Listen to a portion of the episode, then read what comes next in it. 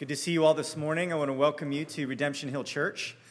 And if I've not gotten a chance to meet you or personally greet you, I want to say hello. My name is JD Summers. I serve as pastor here. And I also want to say hello this morning to all those who are watching at home. Uh, you are missed, you are loved. And if you're not uh, here in the building this morning, I just want to sh- tell you a little bit about what everybody else is seeing. Um, over the last two weeks, there's been a lot of exciting things happening with the building. Uh, you can't see it from the live screen, the, the live stream view, but uh, there's new windows now in our sanctuary. We have a new front door. Uh, the bathrooms are uh, halfway done, being tiled and grouted. There's a lot of painting that has happened this week and this coming week. We're going to be having carpet that's coming in for the platform, um, and hopefully by the end of the week, even get started on carpeting the first floor. So we're making progress. There's a lot that's happening, um, and I want to say a huge thank you to all of those who have been helping with that. Um, a lot of this work has been contracted out, but there's been steady, consistent work that's been done by people here in this church. And you guys know who you are. You've done drywall, you've done renovations. A lot of you have, have done a lot of work outside as far as landscaping. Uh, many of you have been painting and doing other such things. So thank you for everything you've been doing. Um, and by the way, if you have experience uh, painting, doing electrical, doing tile, or if you just like tearing things out and cleaning things up, let me know because there is much opportunity for you to join us and helping out here. There's still a lot to be done. Um, but I also just want to say this I love it that this church has not been put off at all by the prospect of meeting in the middle of a construction zone.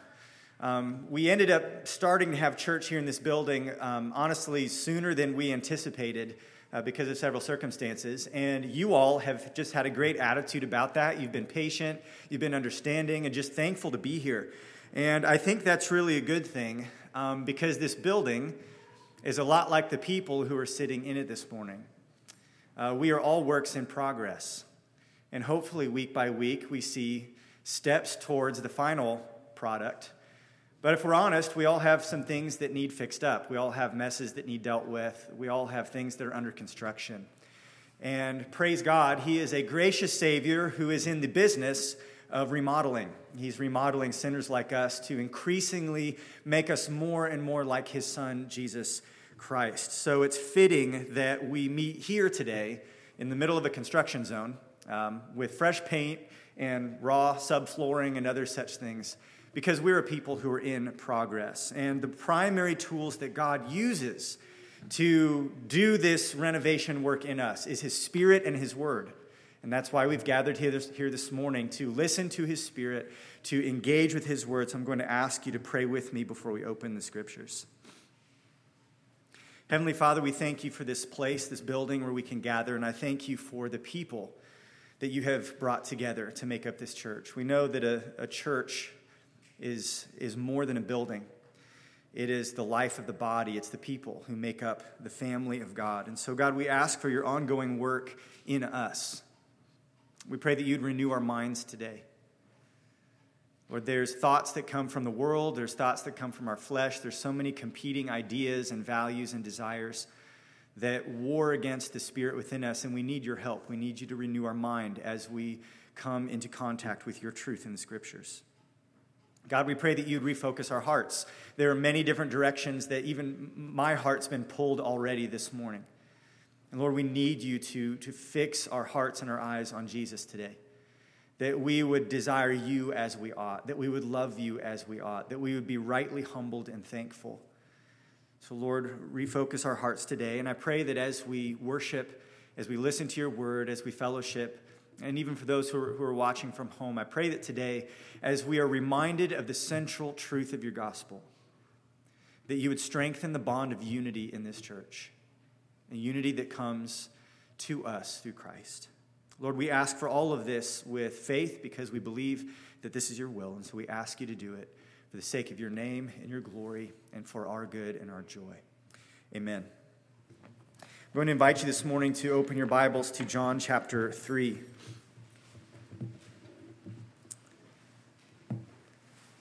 Two weeks ago, uh, you may remember we asked the question uh, in the message that day why did Jesus come? And we saw that week that Jesus had to come. Uh, Jesus was the only one who could pass the test, He's the only one who could atone for sin. Jesus is the only one who could defeat death and the only one who could reign in righteousness as God's king over his kingdom. So the coming of Jesus is essential. God's plan of redemption, his plan to establish his kingdom, it all hinges upon the coming of Jesus. That's why Christmas matters. But I want to return to that question this morning because there's more to that answer. When we ask, why did Jesus come? It's about more than even the logistics of redemption. We need to look deeper.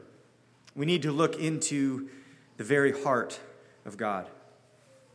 I want you to look with me this morning at a familiar text, John chapter 3 and verse 16. Sometimes we cover like two chapters of Exodus, you know, on a Sunday morning. Today we're just going to take one verse. And the text is this For God so loved the world that he gave his only Son, that whoever believes in him should not perish, but have eternal life. The central truth we need to understand this morning is this that the coming of Jesus into the world was the supreme act of love.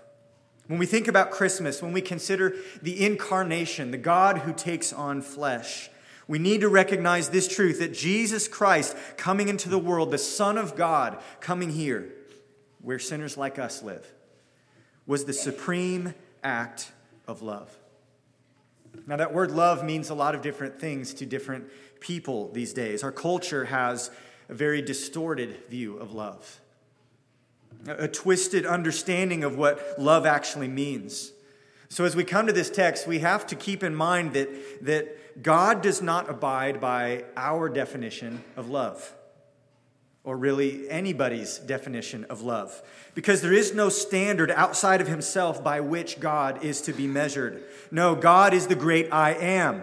He's the self existent, transcendent God. This same author, John, writes in his first epistle that God is love. He is the definition. So, what God does, who God is, sets the bar and tells us what love is. And I, I, point that out because this verse, John chapter 3, verse 16, is so familiar that we're in danger of sort of glossing over it. We're in danger of reading so quickly because before our eyes even see the next words on the page, our brain already knows where it's going. So when we come to this text, I want us to go slowly, to look carefully. And we need to come to this text not with assumptions of what we think love is, but with a teachable heart, with a desire to see and a desire to learn. Not just so that we can rightly understand love, as important as that is. No, so that we can rightly understand God. The God who is love and the God who loves us. So, what I want to do in our time together today is look carefully at this profound and this famous statement that is found in John's gospel. And I want to consider what the coming of Christ tells us about the love of God. I'm going to offer you three observations this morning on God's love that is shown to us in the coming of Jesus. And the first is this God's love is seen in his divine initiative. Love is seen in God's divine initiative. It says, For God so loved the world that he gave. The subject of these verbs, the one performing the actions in this phrase, is God. He's the one who moves, He's the one who initiates. His love takes action. And this little word so in this text is important. And it's not speaking of God's love primarily here as a motive. This phrase is not saying that God loved the world so much that he did these things, although that is true. What this verse is saying is that God loved the world in this way. Love here is not merely the motive for God's actions, love is defined by the actions. God loved the world in this way, in this manner. Here is how God loved the world that he gave. You know, Christmas time is a time of great nostalgia for many of us. There's a lot of sentiments and warm feelings and things like that, and that's all great. But it is important that we not reduce the love of God to a mere sentiment. No, the coming of Jesus, his birth, his life, his saving work on the cross, those are not feelings. Although they are done with great feeling, no, those are actions. Actions that spring from the heart of God, actions that manifest his love for us. And they do so by taking initiative. We often think of God's love for us as a response to our need. We are people who need God's love. Apart from what God does in sending his son, we cannot be saved. But God's love for you, Christian, actually precedes your need. You see, God's love is not rooted in us. God's love is rooted in Himself, in His character. You see, God created all things and He called it very good. Basically, He liked what He made. He said it's very good. It pleased Him. And that means He values it. Mankind, the pinnacle of his creation, is created in his very image and is therefore greatly valuable to him.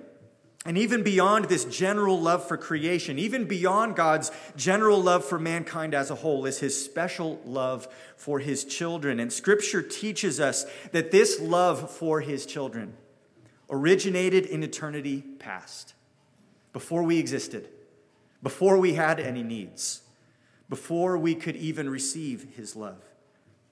And that love existed of God's own will and good pleasure. God's love for us, those who believe, it existed long before we had any love for him. Therefore, this love that God has for us is not a fulfillment of duty or a fulfillment of obligation. It is a willing and unconstrained expression of his heart. He loves us and he has since before time began. Ephesians chapter 1 verse 3 says this: Blessed be the God and Father of our Lord Jesus Christ, who has blessed us in Christ with every spiritual blessing in the heavenly places, even as he chose us in him before the foundation of the world, that we should be holy and blameless before him. In love, he predestined us for adoption to himself as sons through Jesus Christ according to the purpose of his will, to the praise of his glorious grace. Listen, Christian, God loves you because he willingly chooses to do so. He took the initiative to set his love upon you. God's love doesn't just start in eternity past. It's also, as we read the scriptures, it is communicated to us in the promises. As you go through this, the, the Old Testament, this love is expressed. You see, because of God's, uh, God's knowledge of, of what we needed to hear, we sinned, we fell, it'd be easy to lose all hope. God, in His grace, communicated His love. He made promises to people like us who were destined for death and judgment because of sin. Even in God's immediate pronouncement of the curse, that, that, that man would have to, to work and toil with pain and labor, that there would be death, that there would be conflict, that there would be pain in childbirth, even amidst all this curse. There was a promise given, a promise that would take shape and come into clearer focus as it unfolded throughout the Old Testament. Promises of hope, promises of rescue, promises of restoration. And these promises communicate to God's people his love for them, a love that originated in eternity past. The promise was that someone was coming who would crush the head of the serpent that blessing through Abraham was coming for the nations, that there was a suffering servant on his way who would make atonement, that there was a coming prophet greater than Moses, a priest after the order of Melchizedek, a king from the line of David. And these promises informed God's people throughout the ages of what he planned to do. And they communicated to them his love, assuring them that God saw their need and he had not abandoned them and he would provide redemption. This love existed in eternity past, was communicated through the promises, and it culminates in the sending of Jesus. Galatians chapter 4, verse 4 says, When the fullness of time had come, God sent forth his Son, born of woman, born under the law, to redeem those who were under the law so that we might receive the adoption as sons. When Jesus Christ was born, love had come to earth. 1 John 4 9 says, In this the love of God was made manifest among us, that God sent his only Son into the world so that we might live through him. This is the expression of God's love. It culminates in the coming of Jesus. Jesus is love incarnate, a concrete, tangible, living, breathing, bleeding, dying expression of God's love for us. But think about this the coming of Jesus. Why does Jesus come? It's not upon request. No, we didn't ask God to send Jesus. We didn't talk God into it. We didn't negotiate with God and twist his arm and bargain with him. We didn't even ask him at all. We didn't come up with the idea. God did. 1 John 4:10 says, "In this is love, not that we have loved God, but that he loved us and sent his son to be the propitiation for our sins." Listen, this love that God has for us is a love that takes initiative unprompted by us, but overflowing from the heart of God, the God who is love. For God so loved the world that he gave. Aren't you glad that God's love takes initiative? I know I am. I'm glad that God loved me before I even knew that he existed. I'm glad that it wasn't up to us to take the first steps towards God, aren't you? God takes initiative in salvation. He chooses to love us, and He takes the action to send His Son. Love takes initiative. God so loved the world that He gave. But notice what He gave He gave His only Son. There's a second observation on God's love. God's love is seen in His sacrifice. He gave His only Son. In order for us to really grasp this love, this sacrifice, the deep cost of what God has done for us, we really have to peer into the mysterious glory of the very Trinity itself. Scripture teaches us that there is one God. This God is holy, this God is transcendent, and he has eternally existed in three persons the Father, the Son, and the Spirit. And there is a perfect and eternal relationship within the Godhead between the Father and the Son and the Spirit. And this perfect fellowship is what was put on the table in order to secure our salvation. This unique relationship, the relationship the Father has with the Son, is unlike anything else. He is God's only Son. And this mysterious and profound reality within the Trinity, in the coming of Jesus, it, it touches humanity and eventually the cross the Father gave his only Son. And the Son, as we know, will not only set aside his glory with the Father, but will lay down and give his very life. This is a sacrificial love. This sacrifice is hinted at in the verses leading up to verse 16. Look back in verse 14.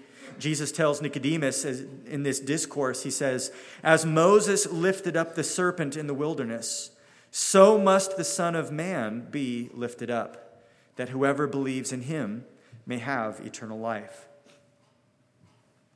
Jesus, God's only Son, would be lifted up on a cross. He would be nailed to two pieces of wood. He would bleed and he would gasp for air as he was suspended between earth and sky, hanging between God and man. And this is why Jesus came. This is why he took on flesh and became a man, so that he could be lifted up and die. Jesus was born as a baby. He became one of us so that he could have nerve endings to feel the pain of the cross. He had a cardiovascular system so that he could bleed for us. He had joints and tendons that, that were designed to support his weight as he hung on Roman spikes driven into the cross. He had lungs that could struggle for air as he fought to ward off the asphyxiation that threatened to snuff out his life as he was stretched across the crossbeam. But even worse than the physical suffering of being lifted up in the cross was the spiritual agony that Jesus would endure. Not only was he forsaken by his friends, abandoned by those he had invested his life in, on the cross, the Father's wrath was poured out on him. Jesus came to drink the cup, to take our share of hell, to hang in our place. This is what Jesus came to do. And this is why he was given. God so loved the world that he gave his only Son. Just as the only hope for healing in the wilderness for the children of Israel was to look at the bronze serpent that Moses has made, so the only way for sinners like us to be healed of our sin, to be delivered from death and judgment, is if we look in faith to the Jesus who hangs on the cross. The incarnation was the only way we could be saved. Our great dilemma, as you know, is that we are sinners, and we owe God, because of our sin, a great debt a debt that is more than any man could pay. In fact, only an infinite God could make a sufficient offering. And so Jesus had to come. But only a man could rightly bear the punishment for men. So Jesus had to come and take on flesh. So Jesus now is fully God and fully man, a mystery that no mere mortal will ever comprehend. And all of this is put forth by these simple words that God gave his only Son an unfathomable sacrifice. And upon this sacrifice depends fully our salvation. Remember, God is not obligated to send his son. Jesus was not obligated to lay aside his glory and humble himself and take on human flesh and suffer agony and grief on the cross. So, why would God send his son? Why would Jesus go all the way to the cross? Love. This is the expression of God's love. God's love is proven to us, written in blood at the cross. You know, sometimes we, we may struggle, some of us, to believe that God loves us, to believe that God is good. Friend, if you struggle with that, here's what you must do look to the manger and see that God gave his only son. And then look to the cross and see that God gave his only son. And let that demonstration of love inform your understanding of God's heart towards you. This is the supreme act of love and ought to give us great assurance. Paul's logic in Romans chapter 8 argues from the greater to the lesser. He says in Romans 8:32, "He who did not spare his own son, but gave him up for us all, how will he not also with him graciously give us all things? That should give us profound, deep assurance to know that the God who would do this for me, who loved me to that degree, will surely love me at every lesser level. You see, if God did not love you, he would not have sent his son for you. If God, if Christ did not love you, he would not have died in your place. So use this truth to banish every doubt from your heart and your mind. Refuse to entertain the whispers of the serpent who wants to say, God doesn't really love you. No, the Father loves us. Christ loves us. And this love has been expressed in the most costly sacrifice imaginable. God's love is a love that takes initiative, unprompted, out of his own good pleasure and his love is also deeply and profoundly sacrificial. A third observation on the love of God is that love, God's love, desires our highest good. For God so loved the world that he gave his only Son. And what is the purpose of this giving? What is the aim of this love? John writes that whoever believes in him should not perish but have eternal life. That whoever believes in him will not perish, but have eternal life. You see, love at, its, at its essence is a desire for the good of another. And I think we all know that practically. If you love your friend, you want the best for them. If you love your spouse or your kids, you want the best for them. If you love your parents, you want the best for them.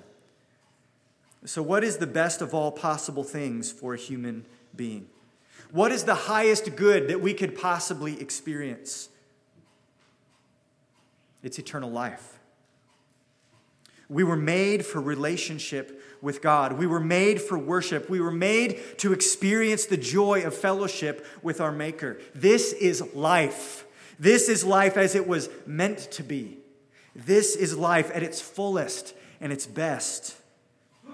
This eternal life is more than just a measurement of time. Eternal life is not just life that doesn't stop. No, it is a quality of life. It's actually something that begins at our conversion, something we experience now, yet something that grows exponentially into eternity. And this is what Jesus speaks of when he, he talks to the woman at the well in John chapter 4. This woman who was empty, this woman who was seeking, he says in John 4 14, Whoever drinks of the water that I will give him will never be thirsty again. The water that I give will become in him a spring of water welling up into eternal life. And this eternal life, Jesus tells us, is found in knowing God. It's found in trusting in Christ, being rightly related to our Lord. Jesus prays in John chapter 17, verse 3 this is eternal life. That they know you, the only true God, and Jesus Christ, whom you have sent. This eternal life, this knowledge of God, this relationship with Him through Christ, this springing up life that, that overflows in joy and peace, this is what the Father desires to give us. He loves us in that way, so much so that He would give His only Son. This is what Jesus desires for us, so much so that he would go all the way to the cross. You see, apart from Christ, apart from the sacrifice of the Son of God, apart from faith in him, we perish. We perish. Jesus was given so that whoever believes in him should not perish, but have eternal life. The word perish here in, in this verse means more than simply to die. It has the idea of destruction and loss and the negation of whatever it is that it's being contrasted with. And here it is set opposite to eternal life. So if eternal life means more than just being alive, but also includes the full experience of all of God's good intentions for humanity, including perfect fellowship with Him and the enjoyment of worship in His presence, unhindered by sin and death for eternity. If that's what eternal life means, then to perish here means more than just death. It is death, but it is also the tragic loss of all that God intended to give us. But God looked on the world that He had made, He looked upon the people in this world, and He desired to pour out His goodness. He desired that we would know Him and, and that we would be rescued from our sin and the judgment that it brings, and that we would experience eternal life. This is the goal, the aim, the purpose of God's love to provide eternal life for all who believe in Him. And this eternal life is the best and highest of all good gifts. For God so loved the world that He gave His only Son that whoever believes in him should not perish, but have eternal life. The sending of Jesus, the giving of the Son, is the supreme act of love. It shows us a God who takes initiative, He moves towards us, a God who makes the ultimate sacrifice, giving His only Son, and a God whose aim is to give us eternal life.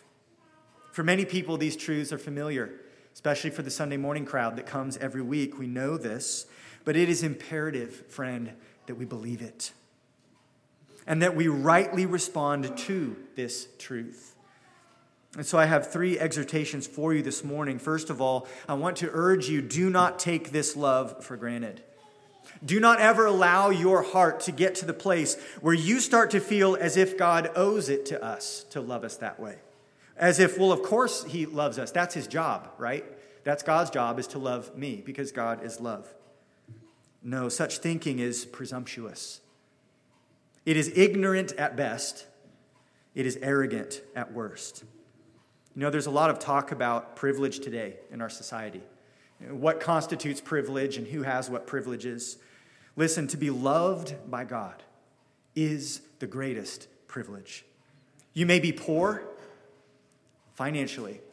You may be disadvantaged. You may be a minority in every sense of the word in this world. But to be loved by God means life. It means eternal life. And all other privileges, all other advantages, all other blessings pale in comparison to life, to the love of God.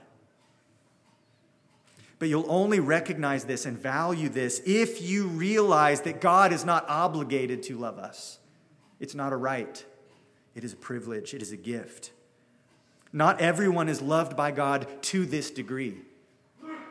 Not all are chosen. Not all are adopted. Not all are given eternal life. But, believer, if you know Christ, you are. You are. And we must not ever take that for granted. I also want to urge us this morning, I want to urge especially those of us who love theology, who love doctrine, do not forget God's love. Because there's some people in our world today, and even those within the broader church, who deify love rather than deifying, recognizing the deity of God, the supremacy of Christ. Because some deify love and they want to, and they assume that God is obligated to love us. A lot of us have this strong desire to push back against that kind of thinking and to bring the avalanche of Bible verses to the table that show that God is holy and God is righteous and God is sovereign, and God does all things for his own glory. And God has a great wrath that is stored up for the day of judgment. And we should bring those Bible verses to the table. But in doing so, we dare not misrepresent God and minimize his glory by downplaying his love. That's not the answer. That's not the solution. There ought to be no tension for us between the righteousness and the holiness and the wrath of God and the love of God because there's no conflict within the nature of God. His divine attributes are not parts of his nature. No, God is 100% loving. He's 100% holy. He's 100% righteous. And all of his divine attributes are at every moment in perfect harmony. This means that his love is a holy love. His love is a righteous love. And he expresses his love sovereignly and for his glory. There's no tension here. Yes, God's ultimate motive is his own glory, first and foremost. And I'll die on that hill. I believe that with all my heart. But in his immeasurable grace, listen, it pleased him to show love to us. He loves us because he wants to, because he likes to, because it brings him glory. So listen, if we minimize the love of God, if we downplay it and we explain it away until it is no longer actually love, then we are diminishing the glory of God. So if your goal as someone who prizes truth, wants God to be rightly known, wants the doctrine to be accurate, and that should be everyone's goal, by the way if that's our goal, then we ought to be first in line to celebrate and worship Him for all that He is and all that He does, including His perfect love. Like the psalmist says, our constant refrain ought to be Praise the Lord, for He is good, and His steadfast love endures forever. That is the song of the redeemed. You know, we've talked a lot about worship this month, and, and we should. As we consider the incarnation, the coming of Jesus, as we sang this morning, come and worship. Come and worship. Worship Christ, the newborn King. That is our first and our constant and our final response to God's love. We'll be doing that for eternity. But I also want to close with this. We need to remember that while God's love is for you personally, believer, it is for you individually. God's love is also bigger than that. God's love is for the world. And let me ask you this How is the world to know about the, the love of God? How is the world to know that God gave his only Son? How is the world to know that eternal life is found in looking to Jesus, the one who is lifted up, lifted up and trusting in him alone? In order to receive eternal life. They're only going to know if we tell them. So, yes, we are called to worship the newborn king, but we're also called to go and to spread the word. Who have you told about the love of God recently? It's a good question we should ask ourselves. When was the last time you explained how, in God's love, He sent His Son to the cross? When was the last time you shared with someone that God's love has made it possible for sinners like us to experience eternal life? You see, God's love is not meant to terminate in our hearts. Our hearts should not be dead end streets, one way streets. No, God's love is meant to, th- to flow through us and into a world that is currently lost and blind and enslaved and in need of the gospel. A world that will perish if they do not believe. The fact is, we don't know who God has sovereignly chosen to pour his love upon. We just know that the same sovereign God who loves us and has chosen to save us, he also chooses to use our prayers and our preaching and our friendships and our conversations and our witness as the means by which he will bring about his plan to save other sinners, other sinners whom he loves with the same love that he loves us. You know, the Jews in Jesus' day were shocked to hear that the kingdom of God was bigger than Israel. These were explosive words in the Jewish context to hear that God so loved the world, not just Israel, that he gave his only son. They were shocked to hear that God's plan of redemption included Gentiles. We need to make sure we remember that God's plan for redemption is bigger than the people sitting in this room today. God loves the world. And as he told Paul when he was in Corinth, he has many people in this city. And our job is to go and find them, to tell them of the love of God, to tell them the good news that the Son of God suffered and died and rose again, and eternal life is found in looking to him. We get to tell them about the love of God and the sacrifice of Christ, so that as many, the way that Acts puts it, as many as are appointed eternal life may believe. So, yes, worship Christ, the newborn king, but also go tell it on the mountain, over the hills, and everywhere. Go tell them that Jesus Christ is born. Can we sing that one? I don't know if you have the chords for that one. I'm just kidding. Do your other song. That's kind of a difficult one. But, but that is what we do with this love, okay? We, we worship God, we rejoice in it, but we tell the world. We tell the world. The coming of Jesus into the world was the supreme act of love. And my prayer for us this morning is that this love would be seen, that it would be embraced by faith, and that the gift of eternal life would be the fuel for our worship and our obedience. Our obedience to this God, this God who is love, and this God who has loved us and has demonstrated that love in the giving of his Son. What a perfect time of year to remember that, to celebrate that. This Christmas, let's keep that in mind. Keep that in mind. Let's not forget God's love. Let's not minimize it at all, but rather magnify it that he might receive the glory that is due his name. Let's pray together.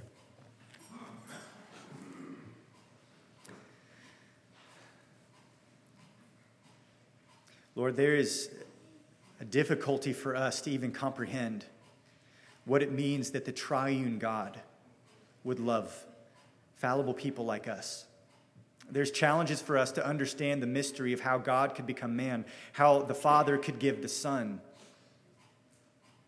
how there is one God who exists in three persons. Lord, all of this is marvelous and beautiful and glorious, and it draws out, it should draw out humility and worship from us.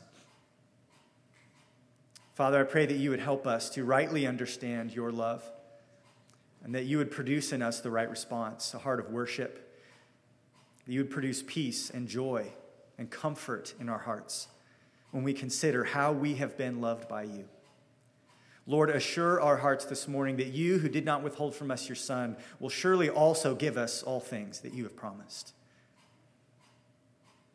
Lord, we know that the eternal life that we taste now is going to exponentially grow into eternity, that our joy will be full, that our eternal life in the resurrection will be abundant untainted by sin and death and grief, every tear wiped away, all sorrows banished. God, this is all such a gift given to us, not because you were obligated to, but because you wanted to bless us, because you love us. You took initiative to seek us, to come rescue us, to lay down your life for us, to give us eternal life. For that, we thank you. We praise you. God, forgive us for keeping this light under a bushel, for not telling all who will listen about this good news. Lord, I pray that you would charge us up today. Give us an eagerness and an excitement to tell the world about this loving God and what he has done. Lord, we know that there are sinners who are lost. There are people who are spiritually blind who live in our community. And some among them are destined for eternal life. Lord, I pray that you would use us to effectively proclaim the gospel to them, that they might join us in worshiping Christ, the newborn King. We pray all this in the name of our Savior Jesus. Amen.